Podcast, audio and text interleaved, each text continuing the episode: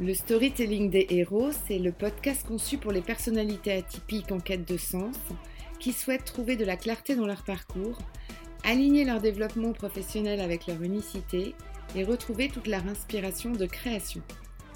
Je suis Sophie Gagnebé, je partage mes passions entre le coaching professionnel et le marketing, et dans chaque épisode, je vais te partager le storytelling des héros de notre temps ou d'ailleurs, pour te faire découvrir les grandes étapes de leurs aventures, leurs ressources cachées, leur prise de conscience, leurs défis pour trouver leur alignement avec leur environnement. Alors, c'est parti, on embarque dans ton chemin d'inspiration.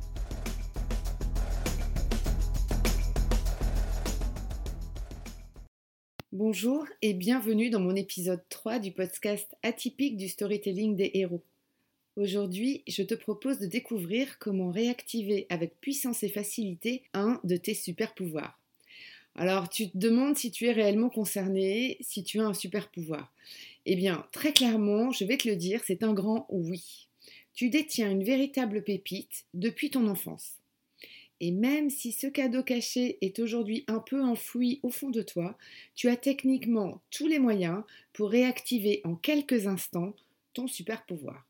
Alors, de quoi s'agit-il? Eh bien, c'est tout simplement ta capacité à prononcer le mot non. Ce ne sont que trois lettres. Le mot est a priori facile à prononcer. Tout ça pourrait paraître anodin. Et pourtant, et tu le sais bien, il s'agit d'un véritable art lorsqu'il s'agit d'incarner et d'assumer un franc et honnête non. Tu l'as très largement utilisé dans ton enfance, donc tu vas vite t'en rappeler. Et puis, poussé par je ne sais quoi, ce mot-là a maintenant beaucoup plus de mal à sortir naturellement de ta bouche. Non? On n'est pas d'accord? En tout cas, cela nous rendrait bien service de revenir à cette pratique du nom de manière plus fluide et plus fréquente. Et je dirais que ça va même encore plus loin. Cette aptitude peut totalement changer ta route, tes choix, la vitesse à laquelle tu vas avancer. Il s'agit juste simplement euh, d'aller revisiter l'histoire de Forrest Gump pour se rendre compte à quel point le fait d'être dans le oui systématique nous emmène parfois sur des chemins détournés un petit peu compliqués.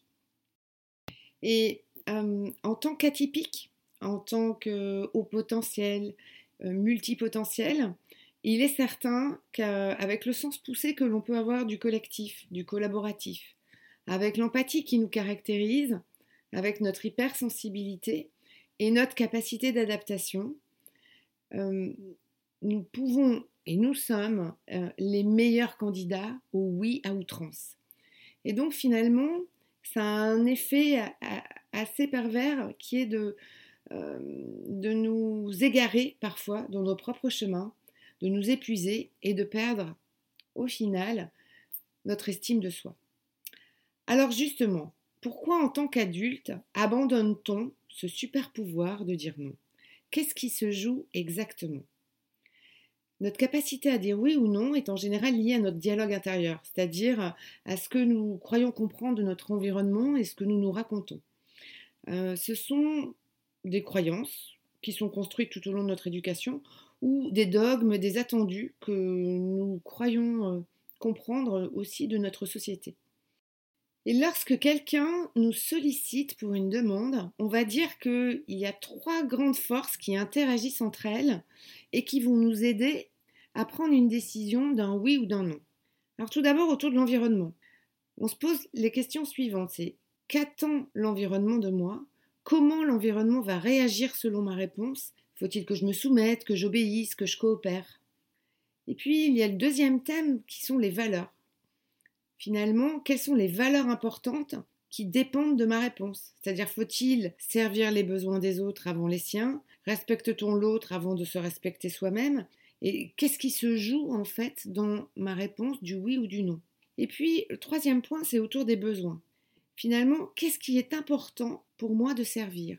Euh, oui, d'associer, c'est-à-dire est-ce que c'est la sécurité? Est-ce qu'il se joue un besoin de sécurité, un besoin de reconnaissance, un besoin de se sentir apprécié.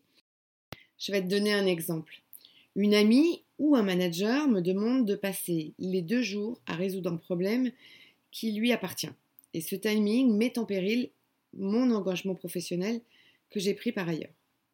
Si je suis drivée par la croyance que servir en premier lieu ses intérêts est une approche égoïste et peu noble, si je suis drivée par la croyance que la priorité d'une demande managériale ne se discute pas, alors je vais craindre de dire non et je vais me rendre au service de l'autre coûte que coûte. Je vais honorer mon besoin d'appartenance au groupe en offrant mon temps et en me sentant utile. Je vais ainsi m'aligner avec mon environnement pour maintenir cette estime de soi. Je vais ainsi accepter la demande. Je vais dire oui, même si elle n'est pas écologique pour moi. Il y a quelques années, j'ai redécouvert le sens de ce mot non à la lecture d'un livre pour enfants écrit par Catherine Dolto. C'est la fille de Françoise. La dernière page de ce livre, intitulé Respecte ton corps, m'a laissé sans voix lorsque je l'ai lu pour la première fois.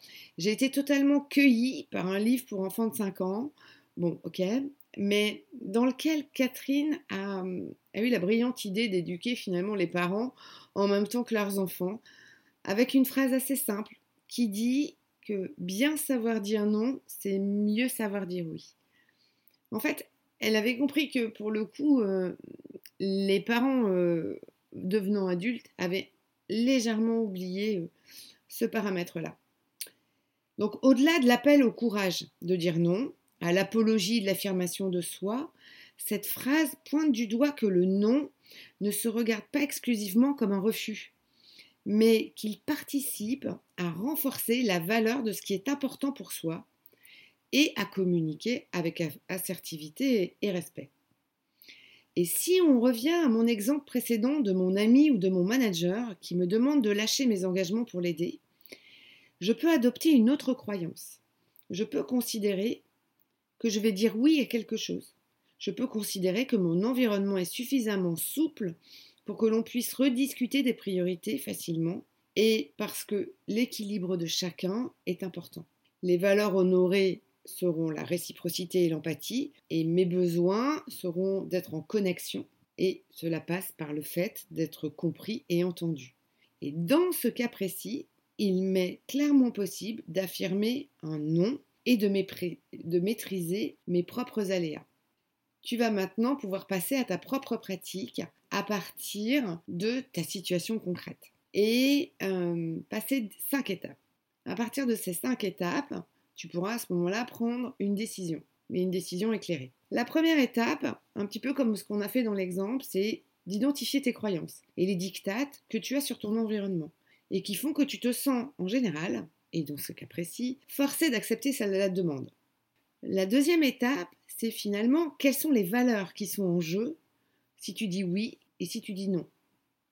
La troisième étape, c'est quels sont les besoins que tu combles en acceptant ou en refusant cette demande? La quatrième étape, c'est au regard de tes besoins profonds, quelle nouvelle croyance souhaites-tu voir nourrir? Et la cinquième étape, c'est que peux-tu en faire? Que peux-tu dire pour alimenter cette nouvelle croyance? Est-ce que c'est un oui? Est-ce que c'est un non? Est-ce que c'est une action? Et là, c'est à toi de jouer. J'espère que la redécouverte de ton super pouvoir, de la nouvelle baguette magique, va te plaire et si tu hésites encore à te transformer en apprenti sorcier, voici quelques bénéfices qui vont te booster à tenter l'exercice. Cette baguette magique va t'aider à rentrer dans le cercle vertueux de la confiance en soi et de l'estime de soi. Plus tu vas l'utiliser, plus tu vas te sentir à l'aise et plus il va être facile de l'activer pour une prochaine fois. C'est un peu comme un sport. Ensuite, elle va te permettre de rester vrai, de rester authentique. Et elle va te permettre d'assurer de, rester aligné face à autrui par rapport à tes besoins et aussi tes valeurs. Le troisième point, qui n'est pas des moindres, c'est que c'est un super power planner. C'est-à-dire que le nom, lorsque tu peux l'utiliser à bon escient, va t'aider à prioriser les tâches et les actions qui ont du sens pour toi à un instant T et qui vont permettre vraiment de, trier et, d'arrêter d'être débordé et d'être complètement envahi par les besoins des autres. Et le quatrième point, c'est que c'est un outil d'excellence, puisqu'il va également t'éviter certains travers, à savoir, il va t'éviter de, de t'engager sur des sujets pour lesquels tu n'es ni performant, ni inspiré, ni motivé, ni rien du tout. Et en gros, c'est un outil pour t'éviter de te planter et aussi de détruire ton estime de soi, puisque ton exigence, ton envie de bien faire font qu'à un moment donné, si tu n'es pas réellement au bon endroit, tu n'as pas la véritable motivation, euh, tu ne vas pas peut-être à la hauteur de, tes espérances ou des espérances de ton, de ton interlocuteur. Voilà.